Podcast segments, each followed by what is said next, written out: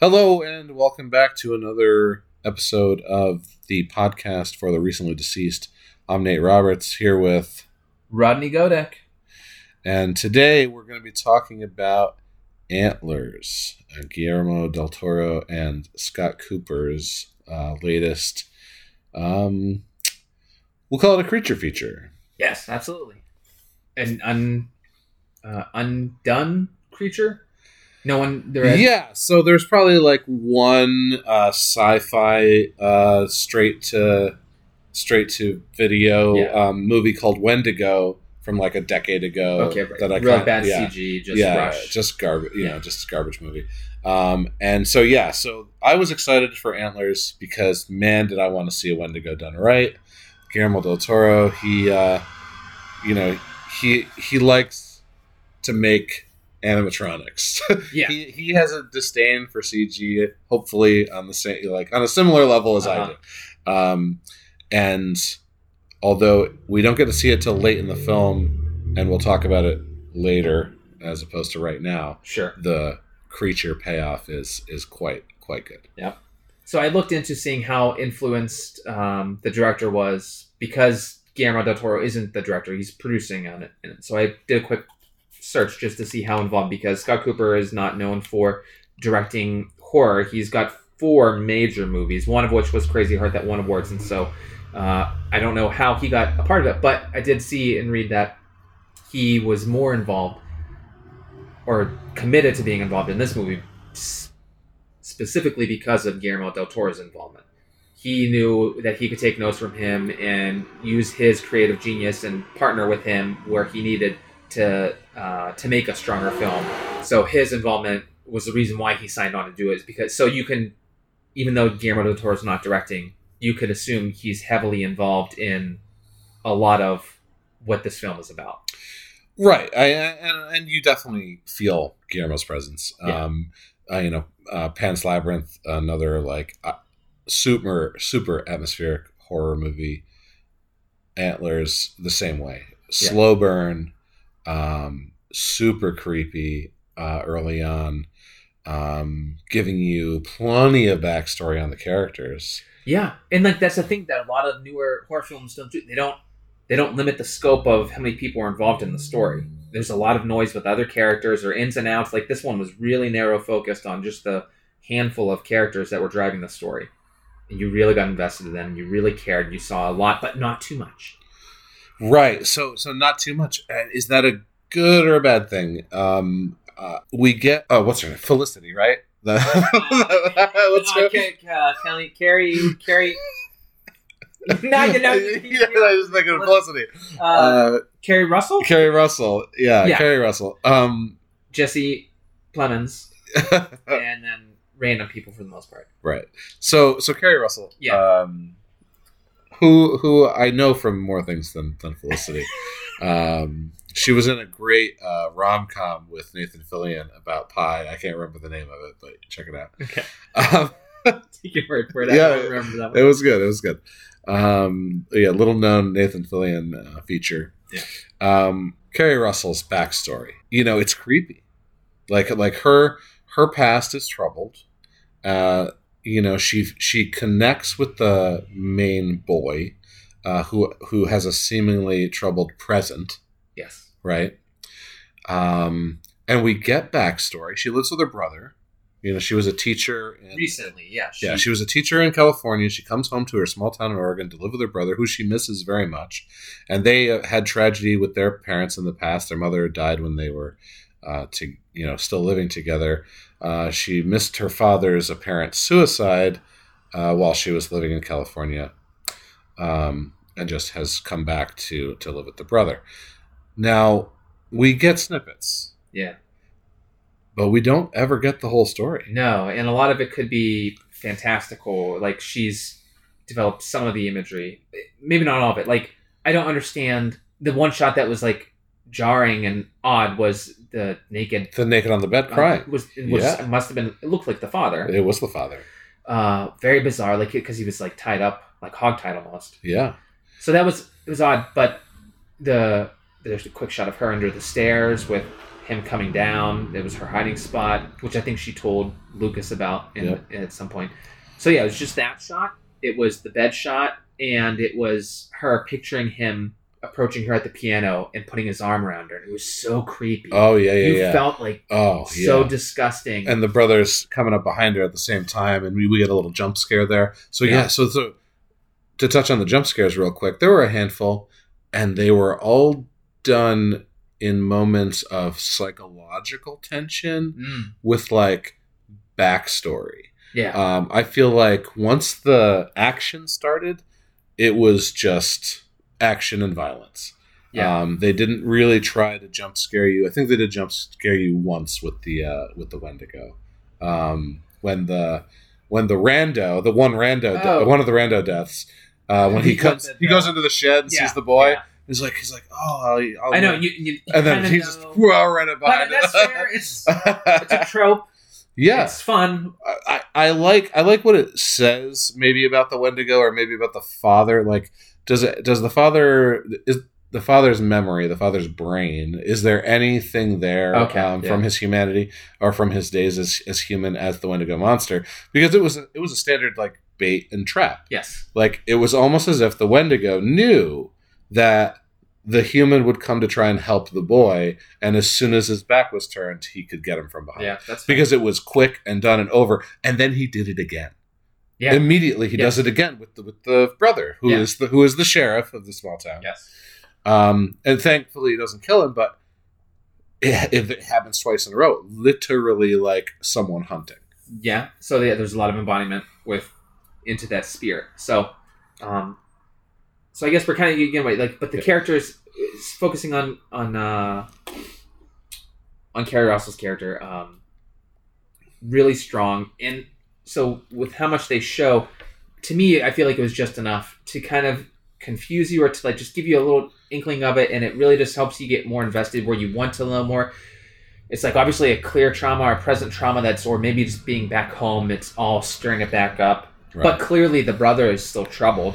right, and He's popping a pill. Yeah, and what's crazy about the brother is okay, we're getting all this Keri Russell backstory, but they have a fight, and the brother ends the fight with the line, "You don't know what he did to me," Yeah, because and because she just keeps talking yeah. about It's what, just about her. her about what Yeah. happened to her, what, What happened did, to her, did, yes. what she survived, and he goes, "You have no idea what he did Yeah. to me," and she just walks like the argument over. And dude, like the coolest part, I don't know a ton of people in law enforcement. My my bro- and my brother and I don't talk as much about his. He's a state trooper, Yeah. and so like there's a stoicness to the way that he plays the character, which I think Jesse Plemons is great. He's Yeah. I've seen him Oh, in a few things. Yeah, he's great. amazing. He's great. But uh, how almost dead or numb he is seeing all of these horrific deaths. He's reacting a little bit, but he's popping the pills and he just has this coldness, and you can see it. Like you can see he's somewhere in there. You know he's being affected as traumatically as everyone that's seeing it, but he's got he's like processing it differently. Or he's handling it, or he's bearing it, and not. Uh, you know, letting it out. He's Right. not Well, handling it well. Yeah, he's got the job. You know, Yeah. he's he's got to be like No one else was gonna. He said, right. No one else was to do it. Yeah. Why did you run? You should never have just such- ran. it's so Keri Russell deep. says, Like there's so much depth. "Yeah, you shouldn't have run. Well, No one else was going to." Um, so yeah, someone has to say, you know, rope off the scene. Someone has to, you know, put out uh, roadblocks. Someone has to to call the shots. So he can't show that he's Yeah. affected to to these So people it's just there's who so are all there. terrified. Um, so the one thing I wanted to talk about and get your opinion on is the Native American element in it. Okay. So there's a part of me that sees the film, if I'm you know stepping out and looking at it uh, critically, where it could be perceived as somewhat of an appropriation of Native American culture to make a cool movie. Yeah. Okay. So I, I kin- kind of felt the I, same way. I can see that. I, I kind of felt the same way, or or I kind of felt it. Not to be like a narc or like Yeah. No. No. No. crying about it, but I can see it that you've got a point. I'm definitely not complaining about it um, being used as a as a mechanism. What I will say is, it did feel um, like it didn't matter to the story. Yeah, They they were like they spent like literally 90 seconds explaining this the the Native American story, Mhm. and then there was one other line where Keri mentions the boy, and the Native American character who gave you the story goes, "Was is he Native?" And she goes, "No." Yeah. And other than that, there's like no, there's no mention. Yeah. There's no more backstory. There's no more. and uh, I like that about it. I think that that's what I like about it because a way that a, a ham-fisted approach to this kind of story or movie would have been we have to be over the top Native American. There's a guy wearing a headdress and he's going to follow them around in the back of the car and explain everything. Oh, the Wendigo is doing this now because this and my ancestors did this. Like we don't need all that, but someone that's dumb would do that because you think that the viewer needs it We have to. to give credence to this. There's this is a real story because of all these Native Americans believe this. we have to lure him to the burial ground, and Yeah. only there can we kill him and Yeah. bury his remains to destroy the monster. Yeah. I- Sometimes dead is better. so yeah. So, sometimes dead is better. Um, So I feel it was great. Uh, the guy that played it, uh, Graham Greene, played that Native American guy. He's in so he's much. in He's so perfect. much, so much. sage, like, and I think it was done tastefully. I don't think it's appropriate. I I am on the side like this was just Yeah. the right amount of using it as a as a way to give credence to to the story. Sure, sure. I, yeah, whatever their reason, um, yeah, I felt, I just felt like it was, it was so such a small kind of just like throw in that th- it didn't even need to be there. Like, yeah, maybe they did it. I think it Maybe, maybe, maybe they did it as an, you know, as like a, A hey, nod. hey, like, look, you know, we we know where we're getting the source material from, so just to acknowledge so it. so here it Here's is. what we're gonna do with the story. Yeah, Okay. because because it truly did not matter to the story. Yeah, no, it didn't with what was happening. Sure. Um, I mean, I guess the the the fire heart imagery Mm-hmm. um, gets explained by that story, but that's that's probably it. Yeah. Okay. So back to the film, we have a we have a boy who is uh, you know disturbed. Um, we don't quite know why. Um, Keri Russell's character is his teacher um, in a class called storytelling, or maybe the storytelling section of English class. Yeah, yeah. Um, who knows? They're they're twelve, right? Right. They're talking about myths, fables, whatever. Yep. And she, you know, she relates to him right away. Uh, she she senses the trauma. She, um, you know, uh, relates to it with her own trauma. Yeah. And uh, you know, tries to take this boy under his wing because he obviously gets bullied. We see him getting bullied a few times. Um, and then we get to see why. Yeah. So you know, we're like twenty minutes in, I think, and and we're just like, okay, there's a, there's a lot of setup. There, there we're getting a lot of meat hmm uh, to this to this uh, to the backstory here in this little town. And then he, you know, he bashes a skunk, a skunk's head in with a Yeah. rock, Yeah. and he brings it to his dad so his dad could eat it raw.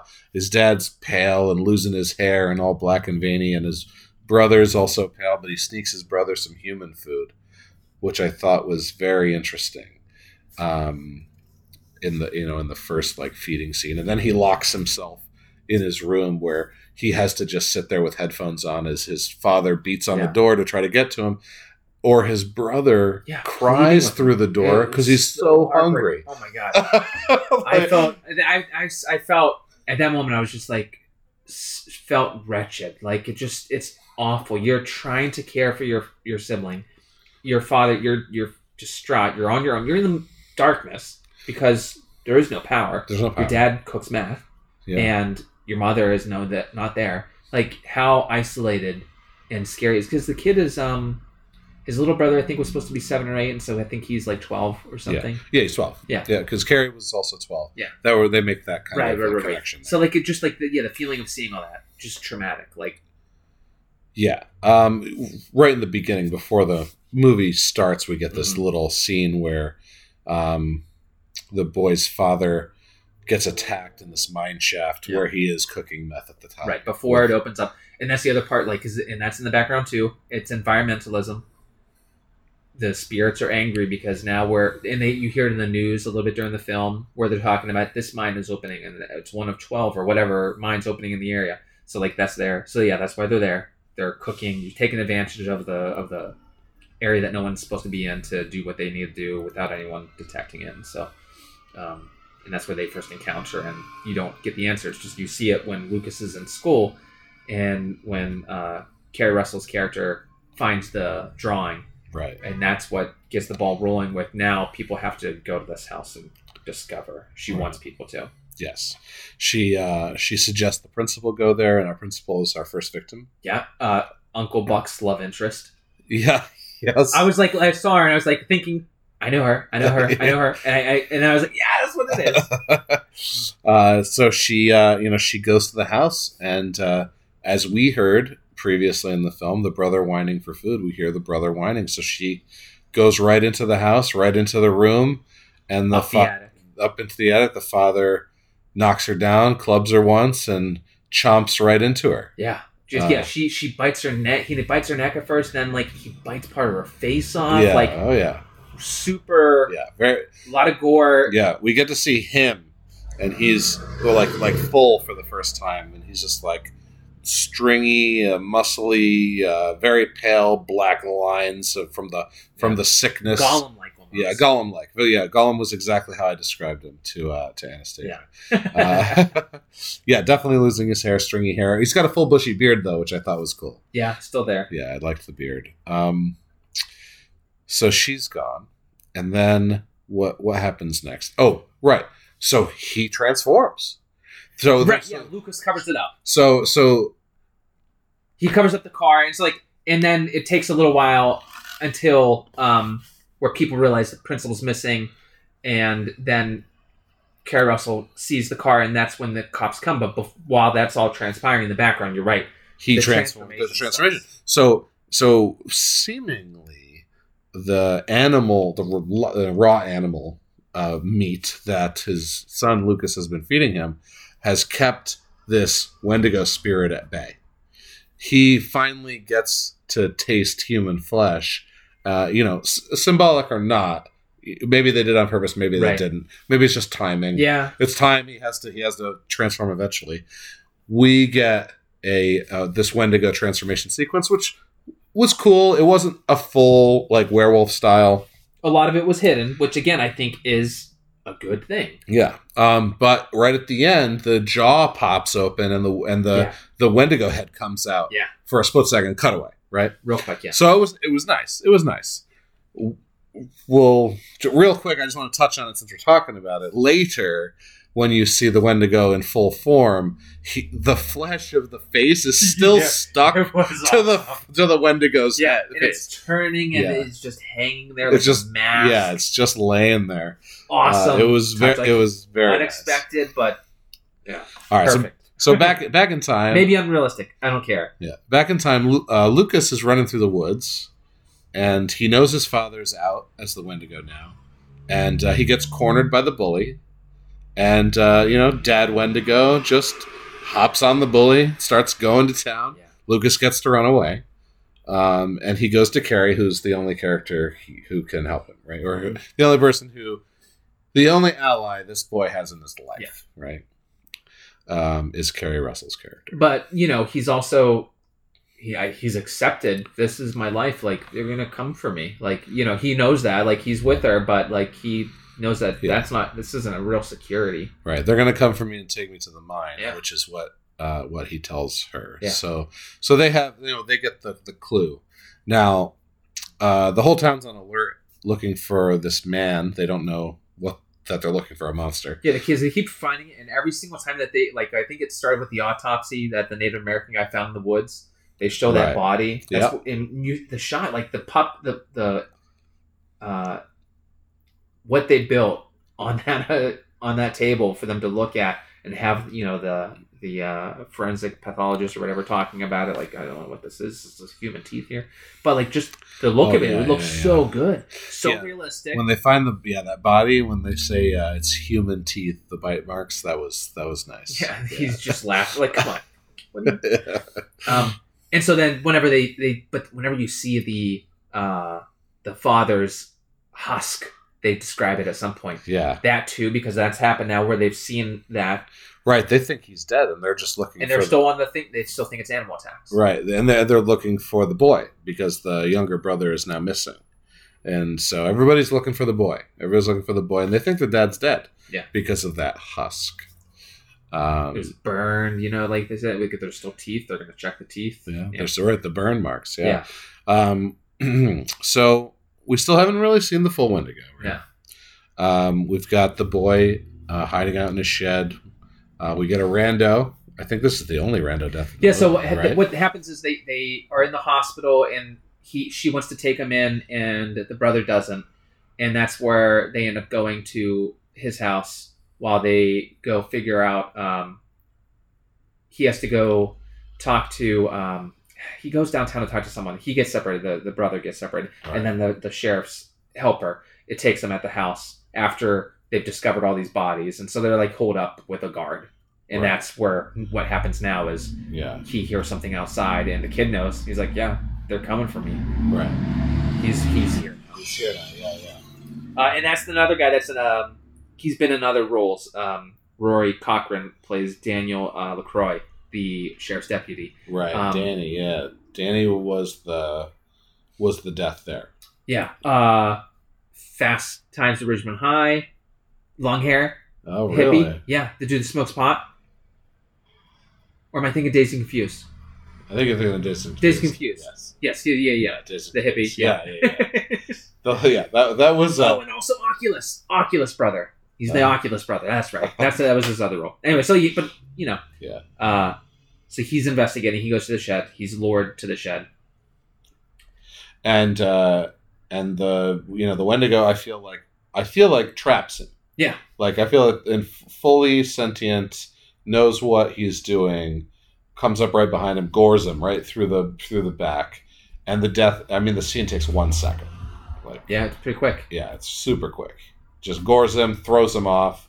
The noises are great. Another Oh. thing with the film, the sound. Oh yeah, yeah. I, I can't say enough about like animatronics, good sound, especially in a horror film.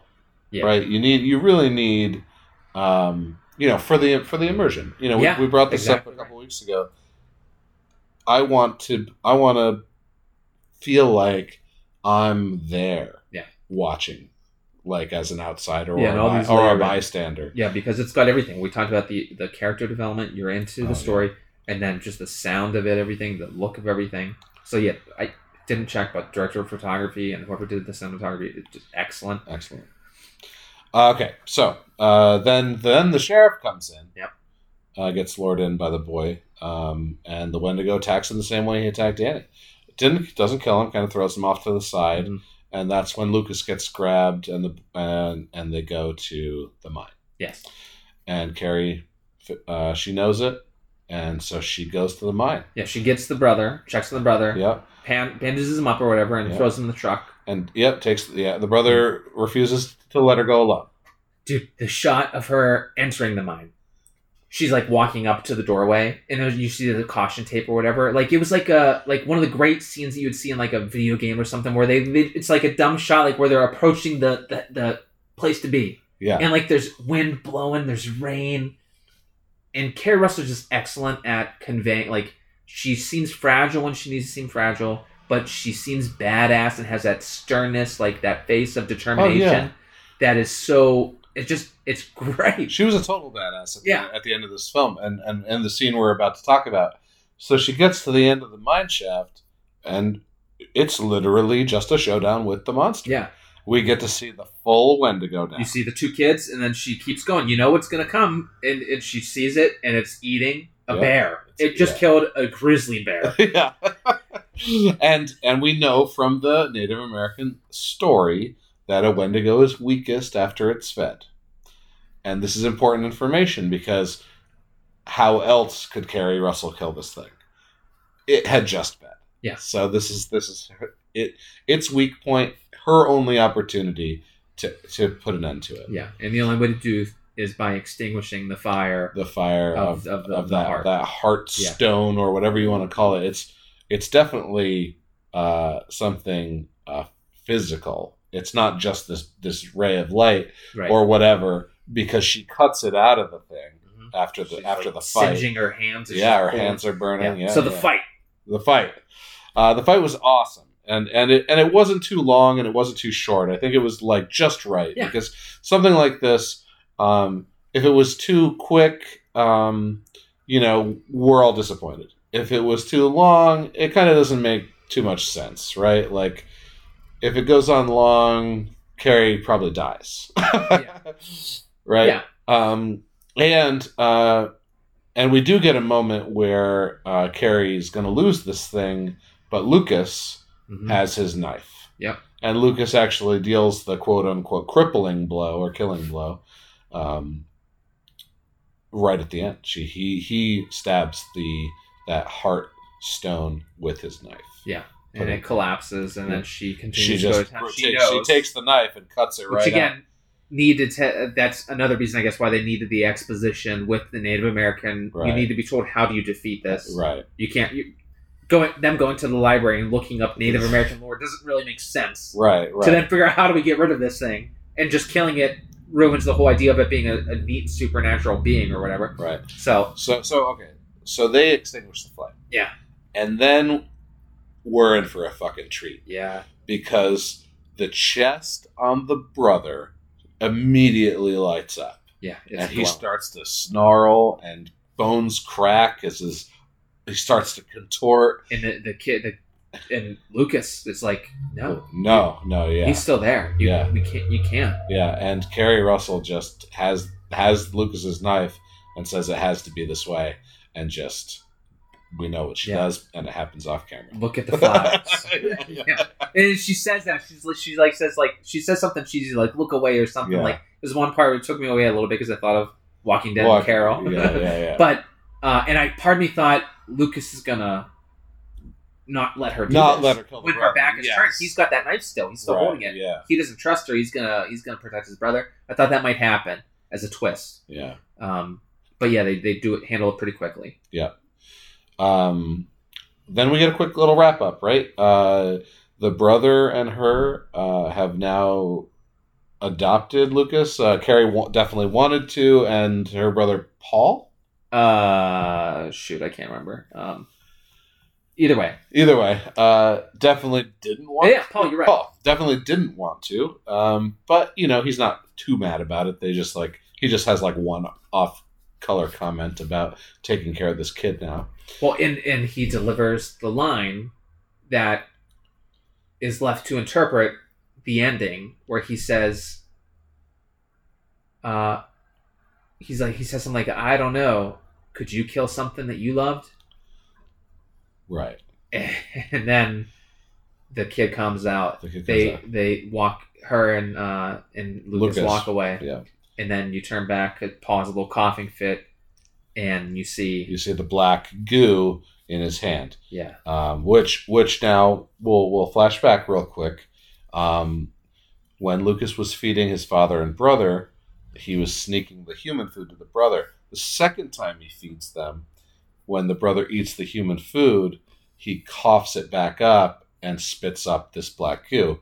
Um, you know, kind of showing us that the brother's gone. He's he's he's beyond. He's he's unsavable at this point. He's, it says to the viewer. Lucas obviously Mhm. still loves his little brother, probably believes that there's hope, but uh, at this mo- at that moment, we as the viewer think, well, now he's as far gone as the Yeah. dad, right? He's just as as bad, or or as as whatever. There's Yeah, no th- that's turning. gonna end. Yeah, there's gonna be another Wendigo creature, Yeah, and it's gonna be in his body. I, I I when that happened, I was like, "There's two. I was I was like getting so excited. I was like, "There's gonna be a big one and a little one running around. Oh my god!" Uh, un- you know, didn't get to see that unfortunately, but you know, we get this we get this great, um, much more touching, emotional, you know, showdown sequence where she has to, to like murder an eight year old uh, who's Yeah. about to turn into a Wendigo. You know, so you know, the uh, campy horror fan in me uh, you know, lost out that day. But as far as like uh, tense, slow burn, so a slow burn creature feature. I mean, Yeah. Uh, th- this is this is like a werewolf movie, right? Like yes. uh, werewolf movies, you go sixty minutes, you never, you don't even see the fucking thing, and then yeah, a lot of times. and then the last half hour, um, you know, it's gruesome kills, chasing the werewolf around. Um, didn't have as much action as something like that. But you were rewarded during it to see pretty involved depictions of the violence after it had occurred. Oh yeah, no, And no, no. so- I'm not saying that was a bad thing. No, yeah, I know. I'm Uh, just saying, like, but yeah, like, it, in some werewolf movies, you don't always see that. Like, it's just you know it's happening. You don't always get to see a reward throughout it. Yeah. So so what I, you know what you get from Antlers is a, a much better story. You know, there's a lot more emotion, a lot more tension than you get from a, your typical horror film, um, and you know you still get some some good gra- some good violence, some good graphic violence, even even Yeah. as short as it was, because you know you got Guillermo uh, in there. He he loves to make his his shit look good. Yeah, Um, it was super. Um, it just it had all the elements that I would want in a horror movie, and especially in a, a creature feature type Yeah. horror movie. and and of course with the with Paul at the end where he coughs the goo into his hand after surviving the attack. Yeah, Um, so we we get this is where the werewolf nod comes in, uh, as the Wendigo has transmitted potentially the sickness to Paul,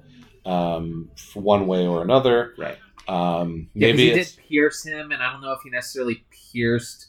Uh, Keri uh, the fight. Russell's yeah, character. Yeah, yeah. She we kind of never said her name. Name's Julia, but I don't even know if anyone ever said it. yeah, Whatever. Yeah, yeah. doesn't matter. Like, She- so maybe she didn't get infected. She, but yeah, she did get knocked around, but maybe she didn't get saliva That's the only thing or I'm, blood I'm still transfer. don't feel super great about that ending. I'd rather just not see that. Just let it be resolved. It was an awesome story. They defeated this malevolent right. spirit being, and it's a cool story, and that's it, and it's done. So as a horror film, though, Yeah, uh, horror film endings, even if they never make the sequel, always tease the Yeah. sequel, right? So, so for me, I felt like maybe they're not even thinking about Antlers two, and that was literally just a trope for the sake of of a trope. Yeah. Like, there's a horror movie, make sure it ends like there's a sequel. Got to put that in there. I get Uh, that. But also, also you go back to the Native American story one more time. We'll go back to that well one more time. Yeah, Uh, we don't know sure. the pain that Paul suffered. Right. The Wendigo could have just latched on to, pain, to right. Paul That's the other thing. because the, of his pain, the his, so- in his the beginning of the movie. You're right. Yes. Yes. So, so just because of his proximity to the events, Yeah. Okay. he he okay. was there when I can- at the end, right? So, I can so support it that. might not be I forgot, about the. I forgot about the text at the beginning of the movie Yeah. because that and that's what it talks about because it's like the the weak, the lost, the frail, Yes. and meth heads that are struggling to survive in this you know small town. current times. Yeah, small town uh, with no other lot in life. Yeah, I like that. I like Yeah. that So, interpretation. uh, and, and that that also you know lends some strength to um, how much of Keri's backstory we see, how little of Paul's backstory we see, and that line that I it was one of the best moments in the film for me is when she's like giving him shit, and he's he just says, "You don't know what he did to me." Yeah. talking about the father. Um, I just loved that moment. Yeah. Um, Okay, yeah, yeah. I- so, that's a great interpretation. Yeah. That does make me feel a lot better about it closing on that. well, right. We to don't. interpret how it could have happened. Yeah, we don't want the Wendigo to transmit biologically. Right. Right, because then it's lycanthropy. It's so it's a were creature. Yeah. Uh, we want this this myth about sorrow Yeah. and and pain. And you don't see what happens in the mind to the first two characters, so it Mm. doesn't really make sense that one is completely mutilated, taken somewhere else in the woods, and yet the father and Right. son come back alive. Yeah. No, actually, exactly. Because oh, because we also didn't ever discuss in detail that where you see the flashback, because three weeks I think time passes from whenever they get lost in the mind to when this starts happening with Lucas at school. Um, you don't see that the father locked himself in there with Lucas. Like he helped build the barricade. Oh, yes, he yes, knew yes. what was happening. Something's no, not, right. with Lucas. He locked himself in with the other. Yeah, yeah, yeah. I know. He helped with Lucas to, to build it and Right. told Lucas what to do. as I Yeah, yeah. And so Don't ever open this door. yeah, yeah, yeah. Like so, the yeah. To your point, he was okay for a little bit. He was shocked by what happened. Something happened up there, and he was able to come back down on his own accord. Yeah. And then It's safe to assume that since there were three of them, that maybe they killed the Wendigo. When it, Yeah. and, and it just killed the other two, yeah, and he just happened to survive it. that's perfectly And then the spirit just latched onto him yes. because of his own sorrow. They lost the mother. He lost his wife. Yep. He's Yeah. he's a meth addict We're- and yeah, a meth dealer. There's plenty of this gets much richer. Yes. Oh yeah. Oh, absolutely. Um, and hey, guys, if you're listening, make the sequel. I will watch it. Excellent. we Excellent. we definitely need more uh, Wendigos in our in our horror. We have plenty of werewolf movies, and and maybe ten percent of them are good. So let's. Uh, Yeah. it's tough to make a good werewolf. Yeah, there's only there's only a few. So, so yeah, let's for for one quick brief moment, let's touch on how hard it is to make a good creature feature. Because it's all about the reveal, and once you've revealed it, there's no more shock for the reveal. So now, what do you do with this monster now that you've shown it? Um, which is why werewolf movies tank so hard. Um, you know the the story that the werewolf premise is built on is weak Usually, yes. if this if there's no story you have nothing after you reveal the werewolf Mhm. there's nothing there's no there's nowhere to go besides kill the werewolf or the werewolf kills people Right. um so in wendigo right we have this this excellent story right? They take it their sweet ass time revealing the creature. Creature gets a couple kills has a has a destination built into the story. Yep. all the main characters get to that destination. Showdown resolution credits. Yeah. like just uh just a great great movie. I mean uh, i'm not gonna give it a 10 you know I'll pro- i'd probably give it a, i'd probably give it a 7 yeah. but a 7 for me is is a rewatch rating at 6 and 6 and under i probably won't watch the movie again unless i think it was like good enough or campy enough to like make someone else watch and i'll watch it with them Yeah. but a, a seven, a solid seven. Yeah, it was solid. It wasn't. Yeah, it's it's still what it is. It can't be right. one of the best movies of all time. It's not going to be Schindler's But- List. Well, Interesting. uh, but what it is, it's excellent. Yeah, it, and you need these kinds of films to bring people into the genre, yeah. to celebrate the genre for the people that have been into it since they were kids. Like it's It, it, it is an excellent movie. Me giving it a seven is a compliment. When if you remember, someone not as astute or not as accredited as ourselves, yeah, they would consider it amazing. yeah, And it would pull them in. We know it has, it has its flaws. We we look past those flaws, but it it's it for the sake bring of people for the to sake the of the genre. So, as I said uh, a couple weeks ago, I can't remember who I said it in our first episode or our second episode. IMDb gives all horror in its aggregation between a four and a six. Antler's IMDb score is a six, which is the highest honor a horror movie can get from IMDb. so I'm going to go ahead and give it a seven. Um, and you should definitely watch it while it's in theaters. Uh, I, I, another thing about Antlers, uh, exclusively in theaters, not streaming. Yeah. Um, so so catch it in theaters um, before you have to watch it on your TV at home because it is, it's you know, Guillermo del Toro, man. Yeah, it was great. He like he he loves building stuff. Mhm. Pan's Labyrinth has some of the best animatronics I've ever seen. Yeah. Uh, Hellboy story. Hellboy, He wanted to do it a certain way, and like he made sure that he could. Like, yeah. First movie I, I really enjoyed. Second movie I didn't, but doesn't matter. Both movies were full of amazing things to look at. And I don't know Like- if you ever saw, uh, but he does an animated series on Netflix Cultural Hunters that I watch with my kids. It is epic. Really? The way it starts, the first story, I'm totally into it. Um, it was an excellent animated tale. Like, Okay. and it, all the world building that you see in Hellboy, where you like you see trolls and underworld, like the the market that they go to in the second film. Sure. It's like all in cartoon, and like you know, the high resolution type cool stuff, not uh, too anime style type um, fictitious things, but it's excellent. Um, I highly recommend that if anyone has kids. What was it called? Um, Troll Hunters. Troll Hunters. Troll Hunters. Tales of Arcadia.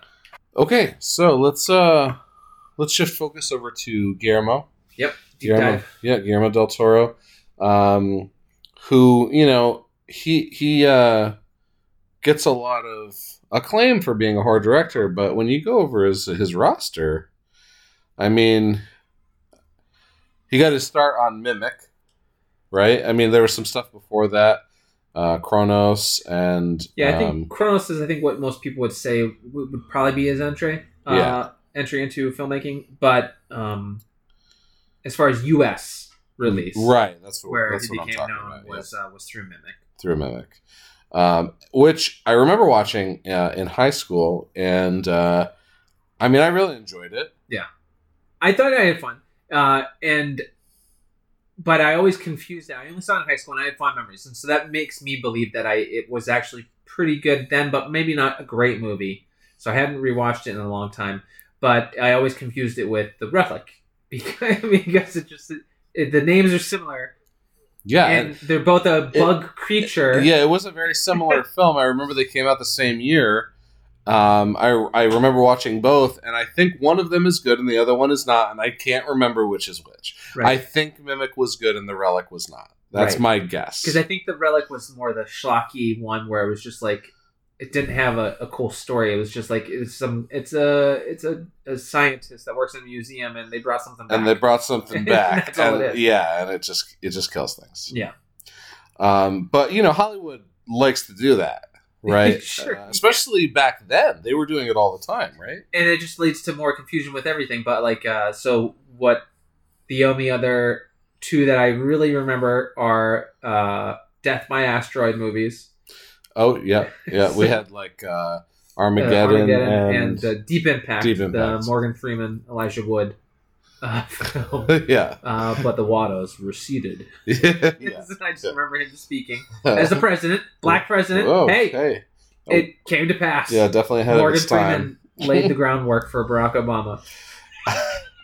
So, Uh, we also had like uh, um, Volcano, Volcano which was yeah, Volcano with Tommy Volcano was one, yeah, Tommy and Lee. Dante's Peak. Dante's Peak with Pierce, Pierce, Brosnan. Brosnan. and and uh, uh, what's her name? Uh, and Hamill. Uh, uh, God, Terminator. Oh yeah, yeah, yeah. Linda Hamilton. Linda Hamilton. Linda Hamilton. yes. Yeah. Oh yes. Um, But and those those all had fun death scenes with people just getting destroyed by lava. yeah. okay, just anyways. like, just like But, so they, they did. Is there another uh, couple that you can think of though? Because I remember those ones vividly, and it's funny. Mimic and Relic seem to be the same thing. Yeah. Um, but I guess the, the idea is like the scripts are out there, and another production com- company would just get wind of they're doing this, and they Oh. would try to beat them to the punch. That's them- what yeah. was happening, right? What it what it evolved into is kind of what I I deemed like the sci-fi original mess, which is like they're they're releasing and actually just happened this year too. So so let's just talk about this one. okay. So the Dune remake comes out, Yeah. sci-fi straight to TV No. did did a Dune movie What? and it literally has the word Dune in the title cuz you can't copyright that shit. Dude, um, where's my car? Yeah, Dune. um where is it? I'm looking it up right now. We're Dune, where's my sand crawler? yeah. So how many how many IPs can we jump off of? um,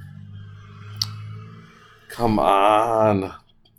Unfortunately, you search Dune sci-fi and a lot of things happen. I I would Uh, imagine. Sci-fi. Maybe it's uh, 2021. I gotta put 2021. a different sand planet. It's not Arrakis. It's It's yeah, it's definitely not Arrakis. Um, but it's it's it's hilarious. I oh you've seen I no, I, I didn't watch it, but I went as far as to read the synopsis. I'm like, I got to know what Uh-huh. this movie's about. And they literally are on a desert planet fighting sandworms as Oh, the wow. as the entire plot of the film. Yeah. Well, I mean, Um, because yeah, they would do a lot of that with it's like okay, well, this new Marvel thing is out, so let's do something that's sort of like that. Um, but it happened most so more so with different um, horror ones where they would just do cheap like when Game of Thrones and things they would do a, a cheap dragony type thing or with Lord of the Rings I remember they would do different kind of troll type stuff would come out um, fantasy type things where they would just do awful graphics that you would have seen on your Oh yeah, yeah. Somebody made it on their laptop, and yeah. and you know probably starred Kevin Sorbo, sure who who I love, and I'm not dissing at all in in this moment, but he he was in he played like the the Merlin or the Gandalf type character in this uh, series of fantasy films Yeah. that I think started like probably right around the times of Lord of the Rings, and they've made like eight or nine of these. I think they're called like Mystaria or Myster- Mystaria is like the title, and then Yeah. you've got a subtitle for every Sure. movie, and he's in he's in all of them uh, and uh, and the movies are obviously all very different. The casts are all very different, but the only He's thing that remains the, the is running Kevin yeah. Sorbo, well, Who- clout like who I love. He's, he's great. you? I do, Yeah. yeah. Okay. Hercules. Hercules Oh, it's called Planet Dune. what It's called Planet Dune.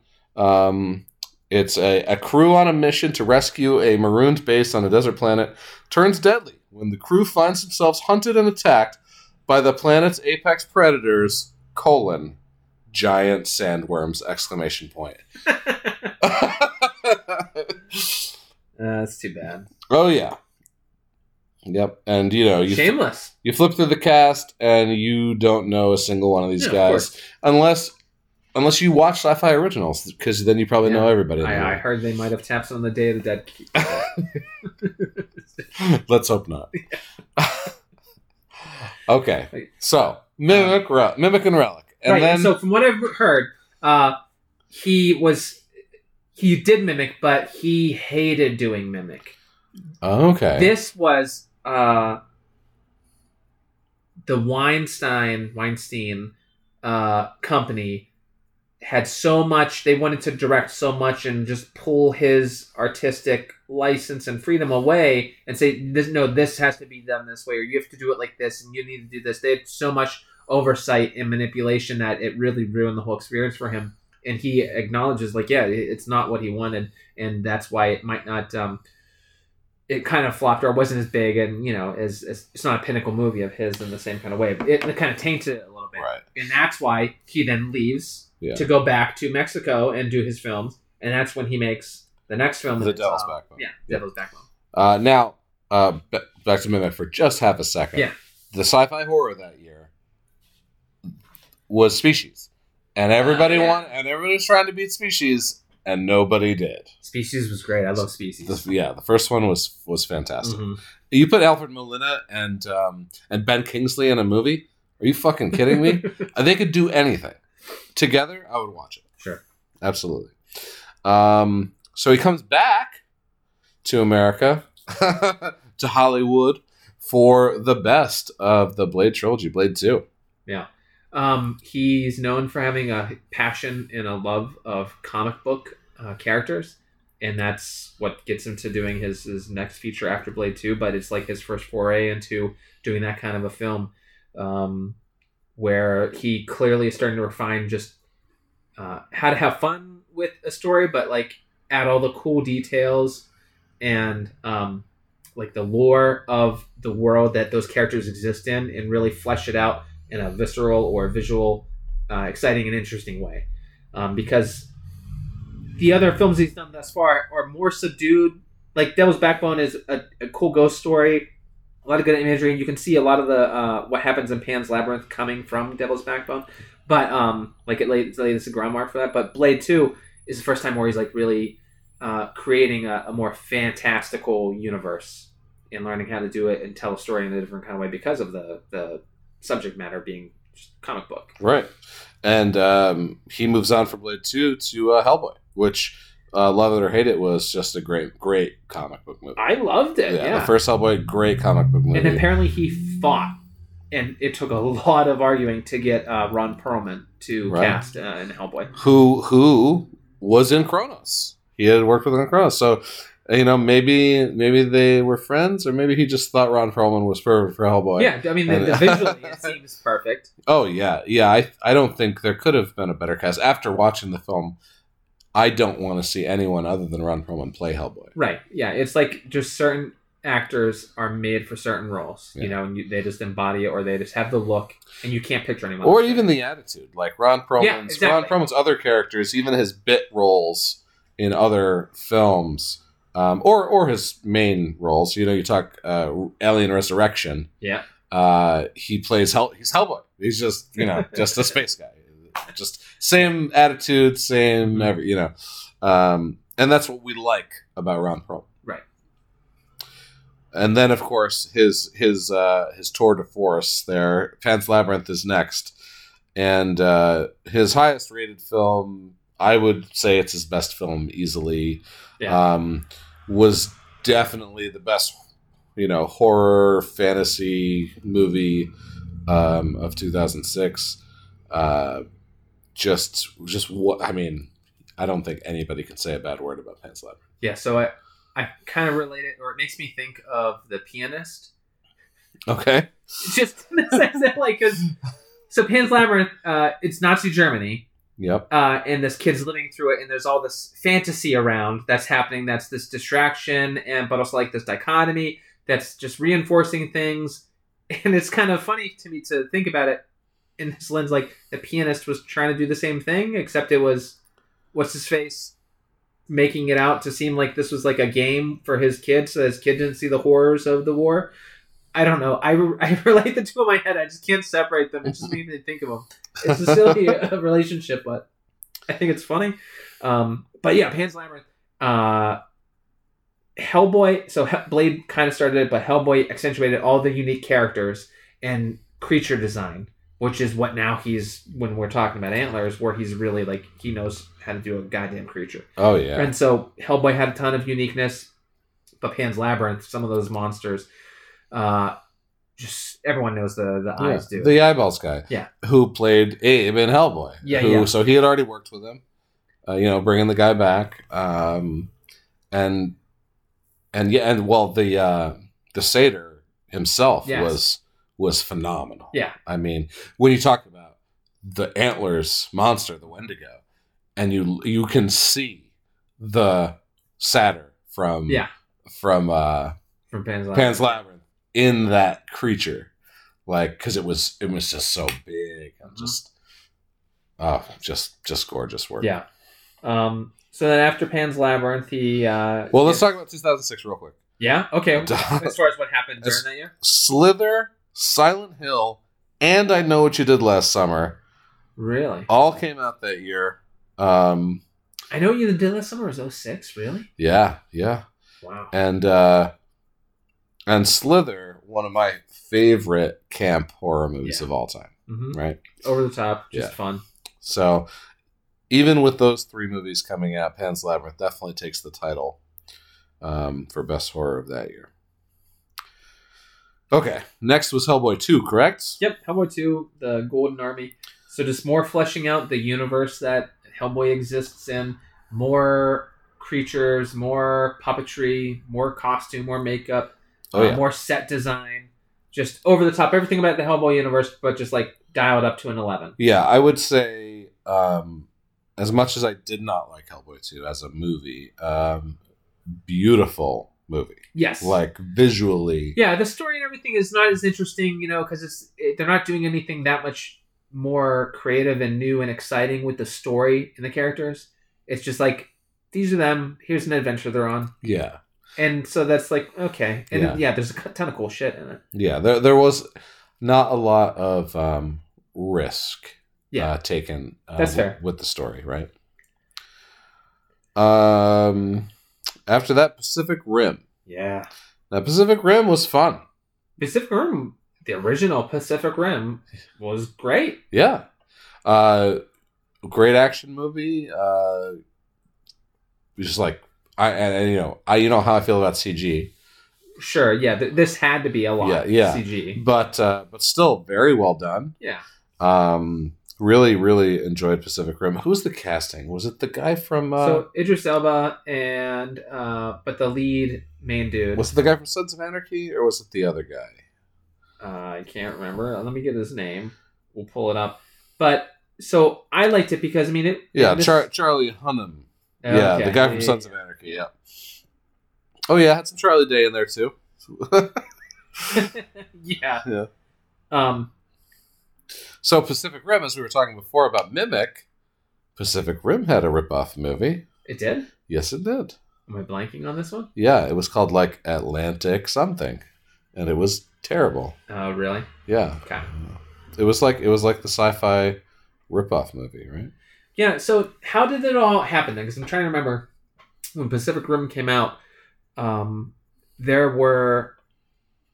It just got the ball rolling on giant mech and movies, right? Like, and so Yeah, it was actually called Atlantic Rim. Atlantic Rim. Okay. Yep, had a budget of five hundred thousand dollars put out by the Asylum in 2013. This is the same um, same company. I'm pretty sure that does all those uh, those sci-fi originals. Yep, Sharknado and Z Nation. Yep, yeah, yeah, yeah. yeah, oh yeah. So the but the monsters in Pacific Rim, the kaiju, The kaiju. are they somehow related to the Godzilla universe also?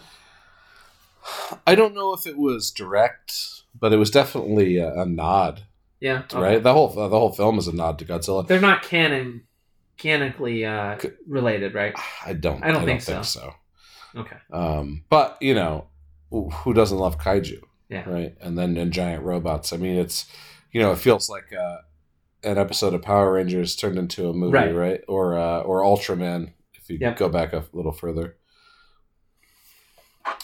Yeah. Okay. So okay.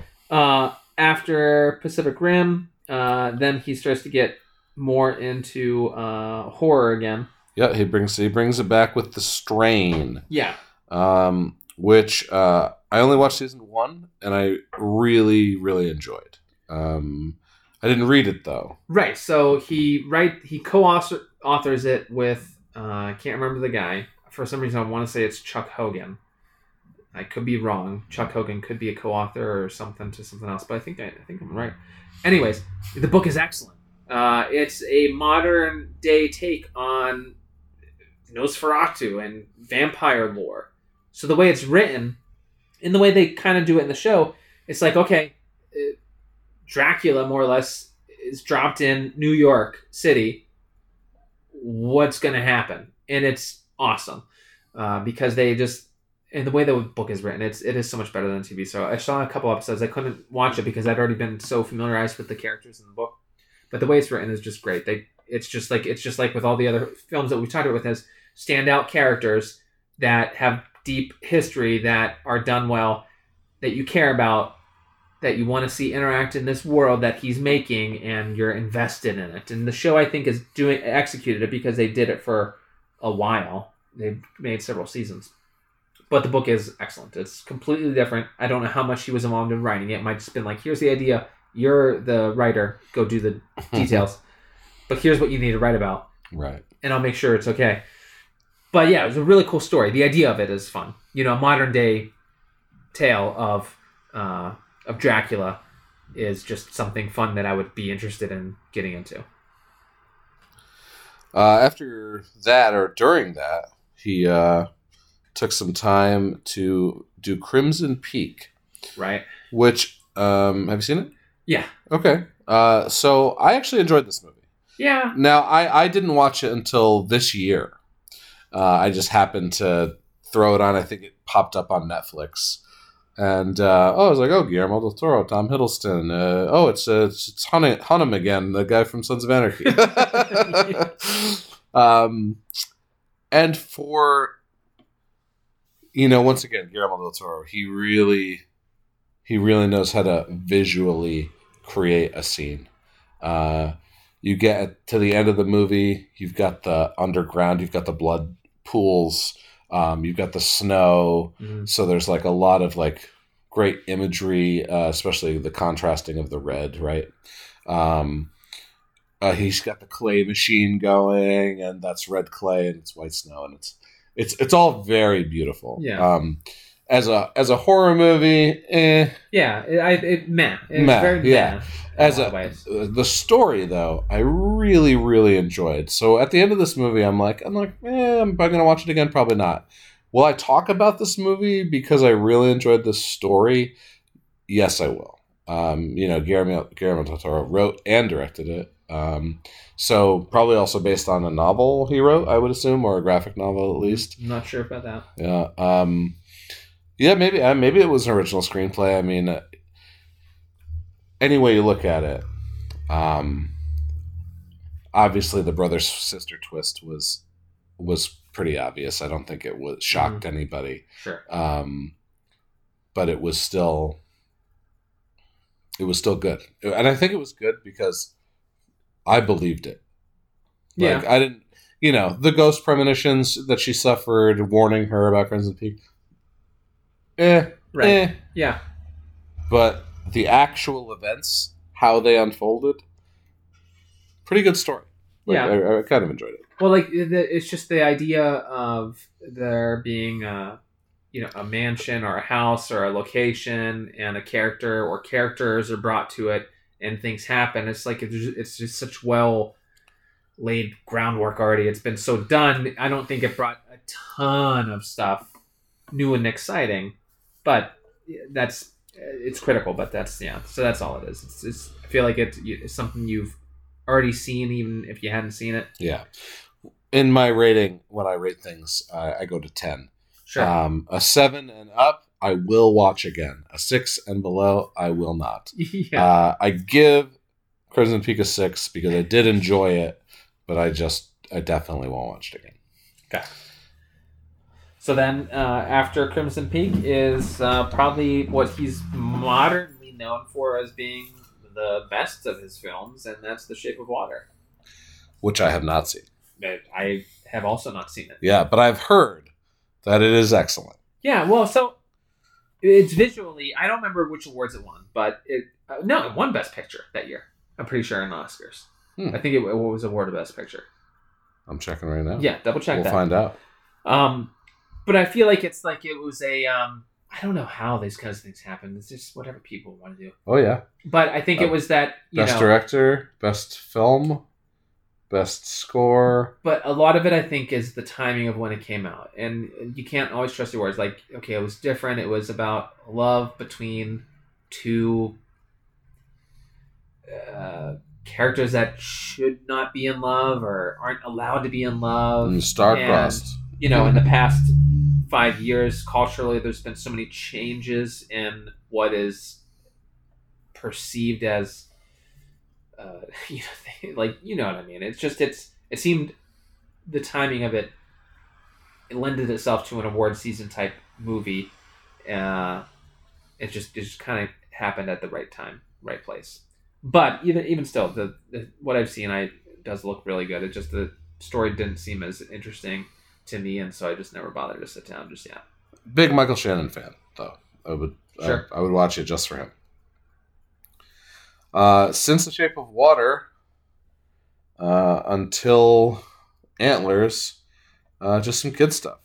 Looks Yeah. like uh, Troll Hunters Yeah, Troll Hunters, and uh, yeah. Three Below, which is also Tales of Arcadia. Yeah, Troll Hunters. So Three Below is like um, the Troll Hunters story is excellent. It really does remind me a lot of Hellboy. If you're into Hellboy, and whenever they went to the market with all those other characters that are um, well, some are trolls and other things, elves and whatnot, wizards and things.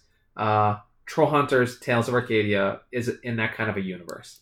It is re- and it's really cool. It, little U.S. born, uh, an American kid comes across the troll universe and now has to take on the mantle of troll hunter to fight the bad trolls. And he's trained by other good uh, characters, and it's it's awesome.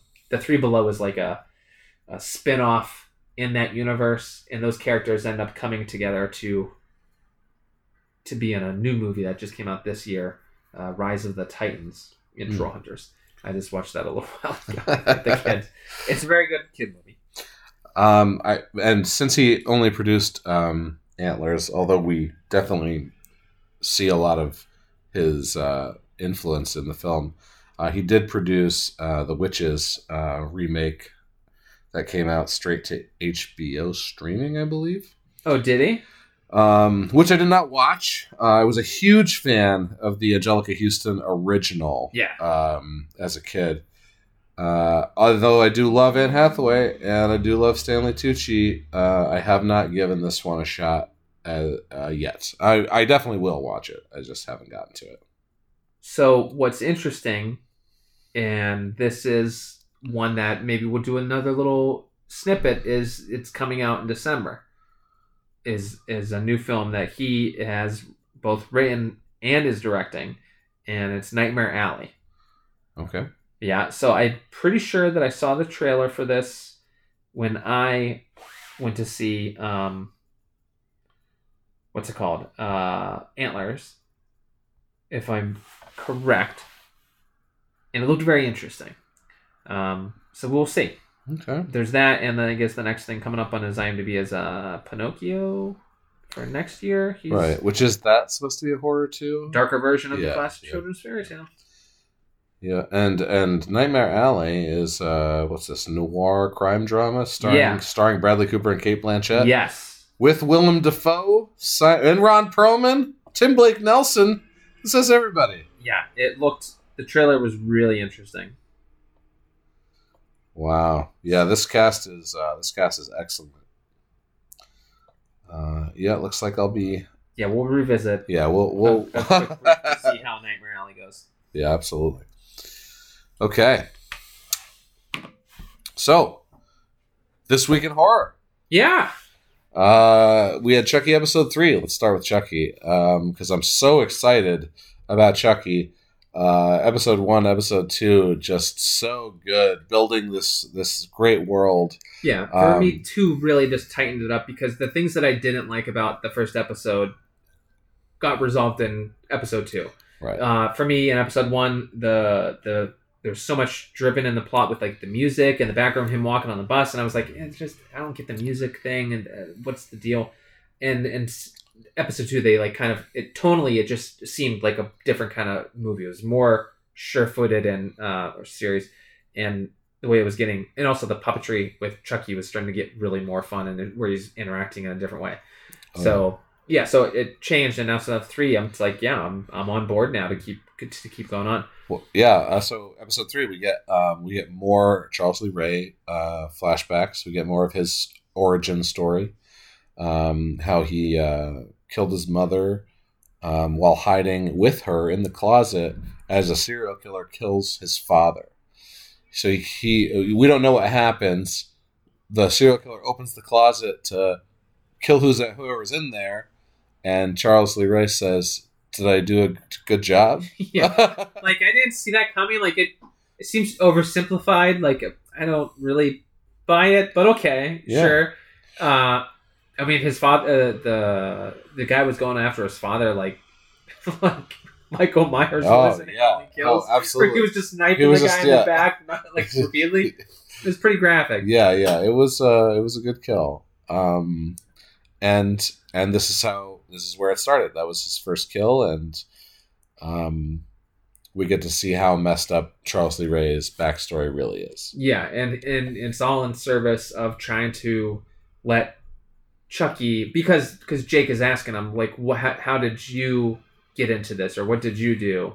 And so Chucky's trying to like encourage him to embrace his dark side, and he wants to relate and tell him about his past. And so the whole time Chucky's narrating more of this episode, talking about things he did in the past, and it's relating to what Jake Jake is now doing in the few in current.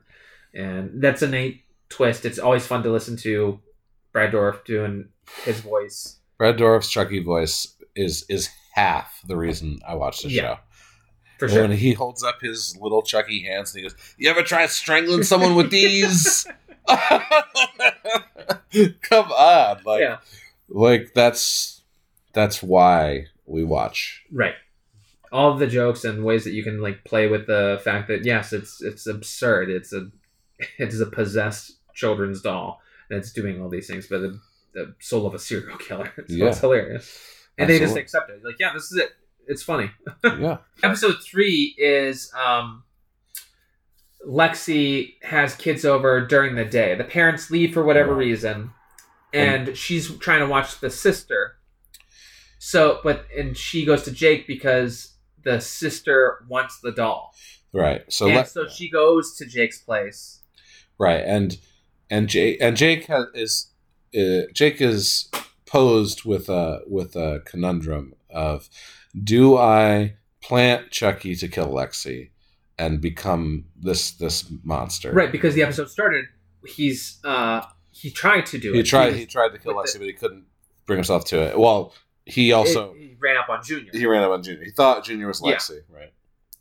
So everyone's uh, so yeah, so he's wondering like, am I going to be able to do this? Do I have the wherewithal to see it through, or is there another way to do it? Can he just do it for me?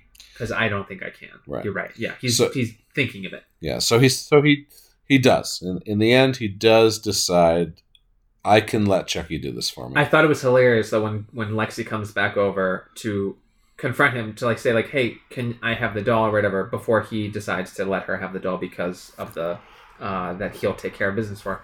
The shot of him in the garage looking at each weapon. what can I use? What am I? What can I? What feels right? And then she sneaks. She walks up, and he's like, still holding it, thinking about it. Like he's, do I do this now? yeah, yeah, yeah. And jo- Jake goes through some serious shit in episode three, like some internal stuff. Do I have what it takes to be a killer? Am I a monster? Mhm. Um, can I do this? Should I do this? Uh, and he's thrown off when Lexi is somewhat apologetic. It's not a true apology. right. She's bullshitting her way through it, and he knows that. But like, it throws him for a loop a little bit because he's like, "Wait, what are you apologizing for?" So when it's clued in that Chucky's going to take care of this for him, then he acquiesces. He brings the doll over. yeah. He gives the doll to the sister, plants the doll.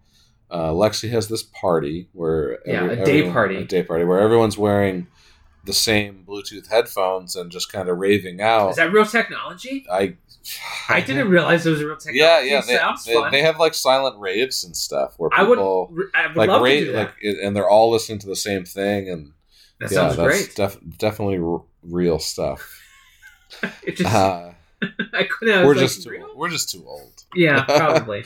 but it seemed uh, it was just funny. It was also during the day, and I was like, I don't think these guys are doing any drugs. Oh no, the one kid did bring the alcohol. That's right. Yeah, uh, Oliver. Yes, Yes. Oliver, who Junior is jealous of, but maybe not entirely just jealous. Is he jealous of Oliver? Or is he jealous of Lexi? Oh, I don't know. We don't know. We do know that Chucky kills Oliver, so, so it doesn't matter.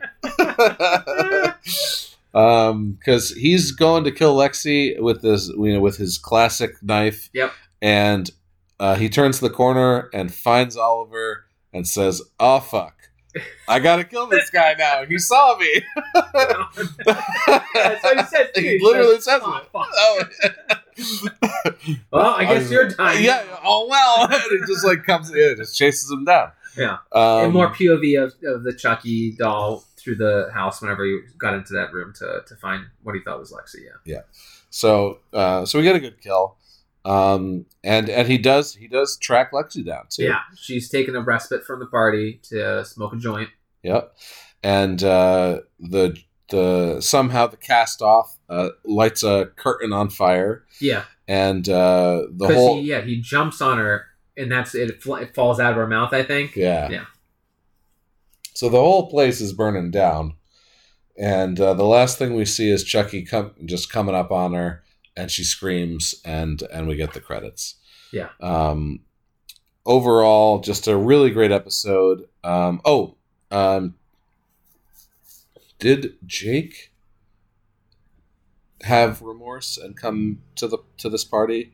No, he leaves and I can't recall if he's at cemetery. Oh, like visiting his dad. Yeah, visiting yeah, the the grave. Oh, right, right, right. His Yeah. both because both of his parents were they were buried next to each other. Right. I do remember this scene. Yeah. So I don't recall if that's happening at the end of this episode or at the beginning of the next episode. Right, right. Okay. so, well, you know they run together. yeah, yeah, yeah. So, uh, but yeah, and I think that that's uh, I can't recall.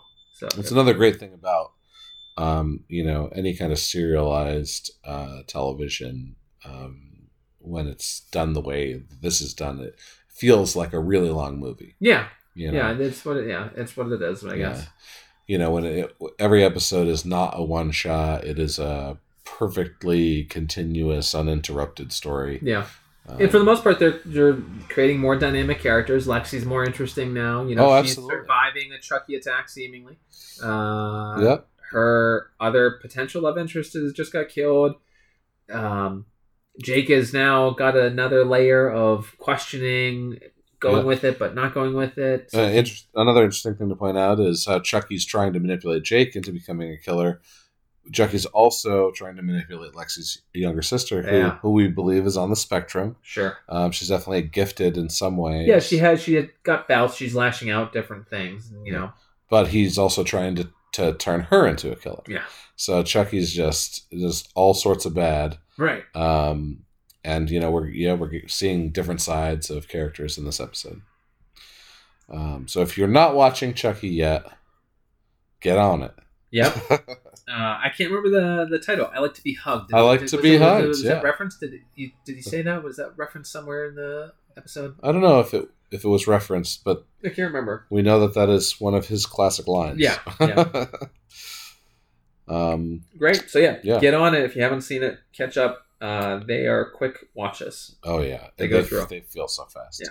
Because because you're you're it's full full joy, like Yeah. the you know the the story, the comedy, the kills.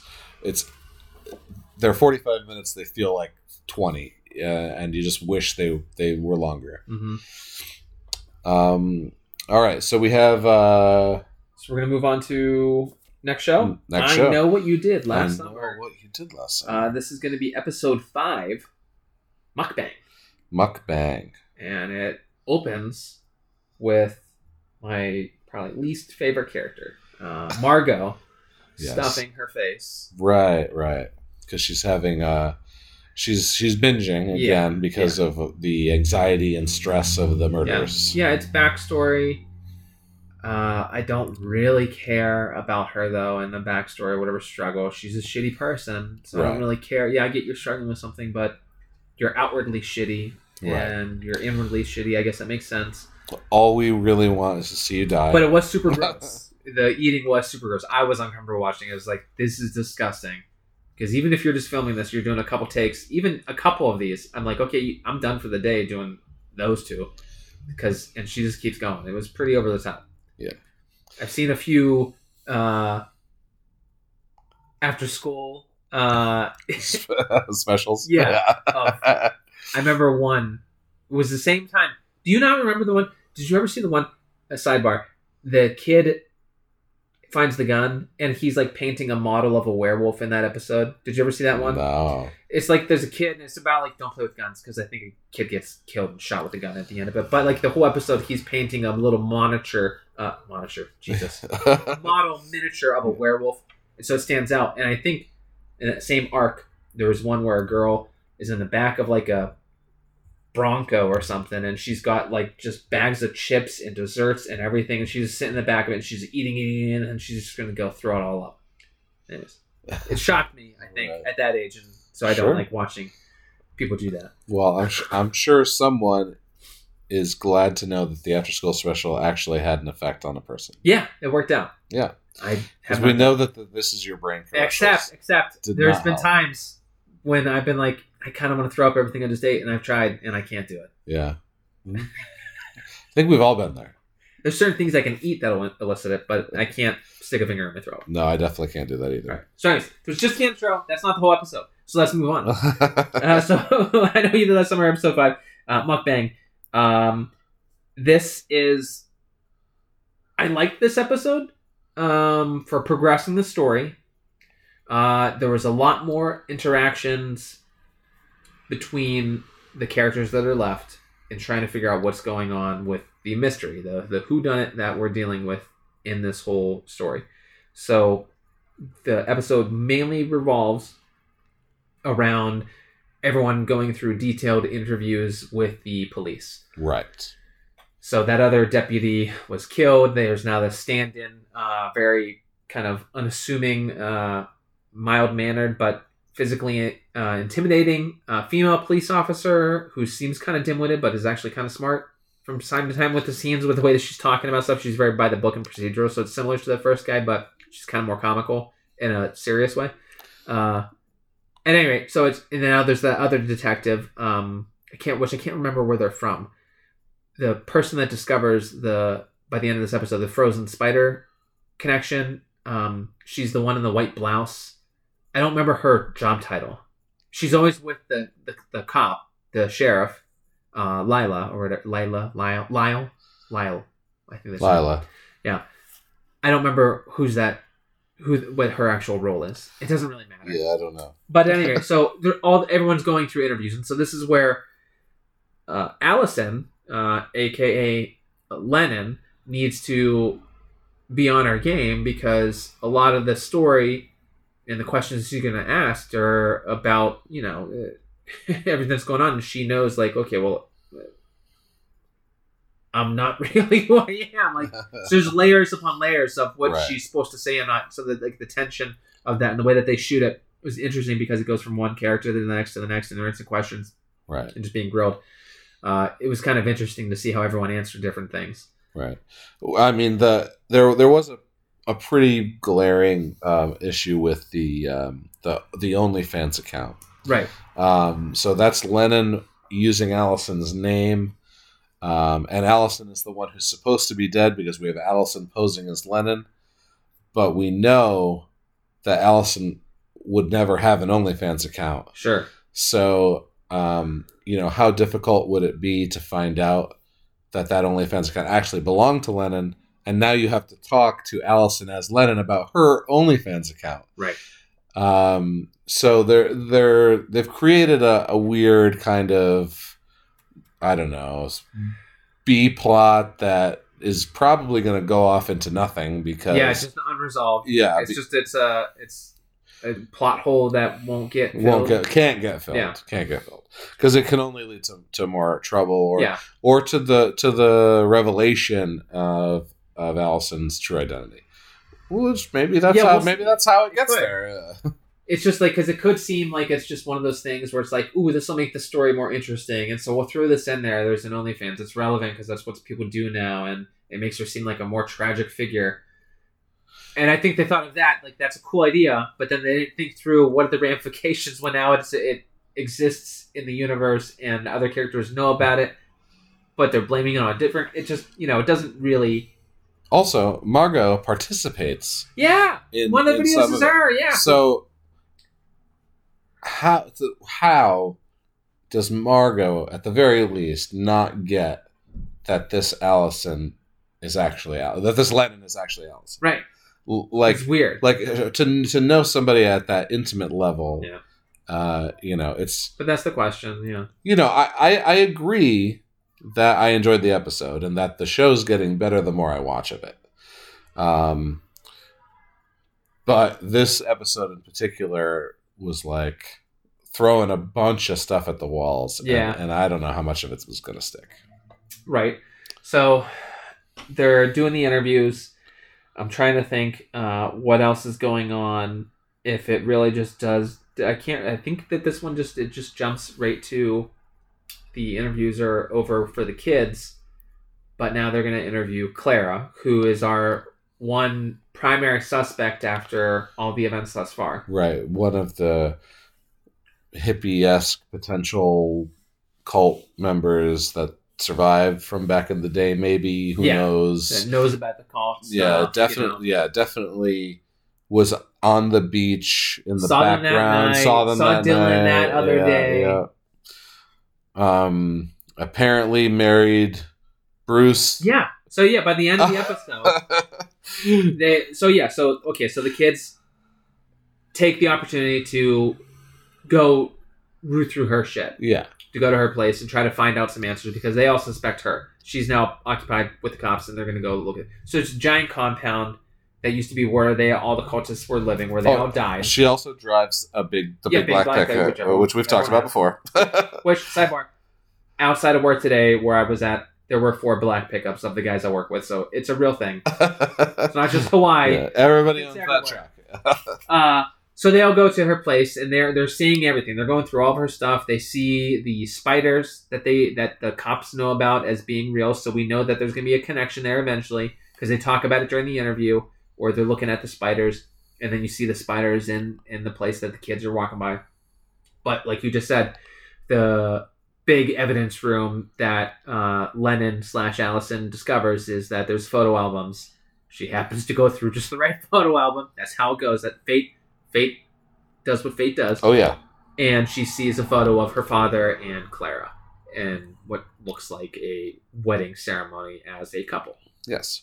Uh, and of course, uh, they stay too long, Naturally, and uh, the homeowner must return. Mhm. Um, with uh, no chill, right. with zero chill. yeah. Right. She she returns. and she she comes back. She knows uh, these are the fucking kids that are in my house. yeah. She returns with a shotgun, yeah, a and she's shooting immediately. And dogs, and a machete. she releases the house. She releases the hounds. Yeah. Um, but they all make it out. they all survive. Yes, Um, and Allison does not confront her father at this time. right. Um, uh, yes, she does not. Um, she kind of it's like she has information and she's arguing with him, but she won't just say what she's fucking found out. She plays some dumb game with him, and uh, you lie to me or whatever. You don't tell me the truth or why are you doing this? And and she just storms off and leaves. And she uh she goes to um uh what's her name's uh, house to spend the night to Margot's and Right. try to patch that relationship up, up because she's been distant from her, which she knows is not a good look because her and Lennon, you know, Lennon and Margot are supposed to be best buds. So she's got to kind of mend that fence. Right. Uh, and then the, the ending scene though, uh, We, you get, we get the flashback Yeah, well- of, which flashback are you? of of of Bruce and Lennon. Oh yes, yes, that is also happening in this. I- Yeah. I was talking about the other scene where there, uh, you hear uh, panting in the the at Clara's at the compound. You see the machete and heavy breathing, like someone or someone's been hurt, but you don't see who it is. It's just in the area where everyone was running. And you hear someone's in distress, and you see the bloody machete, but you don't know who's happening. But yes, go on. Yes. The, the other So part is so right, we have Bruce and Lennon in the flashback. flashback. Back to that night um, where they share a secret, which we don't get to hear, and and he yeah, drops. talking in code. He, yep. Uh, we both decided it'd be best if she didn't know. Yep. And uh, he he lets her out in the middle of the road, seemingly to immediately get Right. hit by Allison as soon as he's out of shot. of- and that's what's ridiculous because we talked about this in the first episode recap. Is how'd she get there? Yeah, like it doesn't make any sense. Yeah. Okay, so okay, we get she got there. How did he get ahead of them on the road? Right. What, what so route he- did he know? So so so if we go back to episode one, Right. Allison and Lennon fight about Lennon fucking Dylan, yeah, wh- to which Lennon immediately calls her father to get picked up and leaves. That that's that's how it would have to happen. right. Allison. Well, yeah, but no. Allison leaves first because she's more upset. She leaves the situation, She and she goes And she into gets in the Lennon. car, She gets into yeah. Lennon's jeep, and then all the friends get in, and all the friends get in. and they drive leave, away. and then I'm pretty fucking sure Lennon then leaves after that. oh, you th- you think we've gotten we have more evidence, visual evidence from yeah, the show sure. that she she talked to people after they Yeah, left. because she's struggling to get the hoodie, and then she finds the father, and the father's like talking with the cop and everyone else at the party. I Ah, feel like there's more of stuff that happened in the house. right. So for them to so leave. now now maybe in flashbacks we're gonna find out what happened before Allison got into the jeep because we don't know how much time passed. Yeah, I know. We, Yeah, we could say she could. but it's annoying. It's an annoying thing to just do. Like just The- just edit your yes, film, your the movie way better. yes, the way it was laid out. Uh, you know, it feels like minutes. Right. She could have been alone in that jeep crying for thirty minutes. I'm not saying it's Before- as frustrating as trying to figure out the Witcher timeline, but this is hard to really piece together. It is hard to piece together, but that's part of the intrigue, right? it's part of the part of the reason why we watch. It's not Witcher level, It's but it's. it is not The Witcher. I'm watching The Witcher, and it's like, oh, this is from 20 years later or, or earlier. What? The Witcher timeline is tough. It's jacked. is tough. and they Um, don't care. It's from one episode to the next. They're like, yeah, 20 years have passed. Oh, you didn't know that? Yeah, they're talking about this from Yeah, twenty years passed. the butcher of such and such. You should have read the. You should have read the book, read the books, and played the games. Yeah, I know. If you didn't, uh, fuck you. yeah. Apparently, did you did you read the book? No. Did you play the games? No, Oh. I'm just loving. I'm just loving the show. yeah, I know. Well, that's that's it. As like for me, I get to love the show because I don't have Right. a backstory. right? Yeah, yeah. yeah. It's like it's like the guy who like read the Stephen King book and is like, "Great, I'm gonna hate this movie." Yeah. Yeah, you probably will because Stephen King's an amazing writer, and you know some guy who's making an adaptation is not Stephen King. Yeah. Um, you know, not that all Stephen King uh, movies are bad. No, yeah, some are excellent Yeah. for sure. Um, there was a guy. text, Uh, sure, there was a guy who did a bunch of good ones. Um, I believe it's Frank Darabont did the majority of the 80s and 90s adaptations of Stephen King's work. Sure. All of his were good. Uh, he did the f- first Pet Sematary. Yeah. Uh, I'm not sure about Did he? exactly Christine, everything. I thought was pretty good too, even though I don't know if it's a lot of um, identical to the text. But at any rate, so th- there's He did issues with uh, Frank Darabont. Shawshank Redemption, Green Mile, The Mist. yeah, Yeah, just to name a few. yeah. Those are good. Those are Yeah. three great ones. Um, People love the mist, and I'm fine with the mist. you talking about the movie or the show? The movie, Because I love the movie. I Yo, like. that ending. It's it's so obvious. Oh, Yeah, of course that's what's happening. yeah. And it just bothered me. I was like, yes, I could have wrote this, and it, it, it bothered me.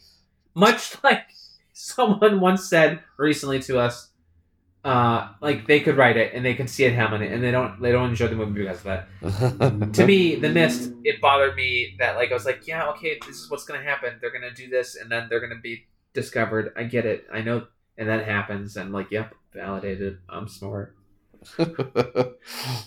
Oh, but yeah. no, it just something about it I didn't like. I didn't like the religion angle of the the people. It made sense to me. I just didn't like the way it was executed. sure. It, it totally believable. Totally would have happened. Um, didn't do it's not my thing. So Looks like he didn't do Pet Sematary. My bad. uh, that's all right. but that's okay. Yeah. He uh he did a bunch of other great stuff. I mean, he he definitely did all the big ones, right? Green Sure. Mi- Green Mile, Shawshank Redemption. Yeah. Yeah, Stephen King is prolific in a lot of those stories. Yeah. Yeah. Oh yeah. He did the Night Shift collection from 1994. Hmm. He did the TV adaptation of The Shining. Oh, really? Okay. Yeah.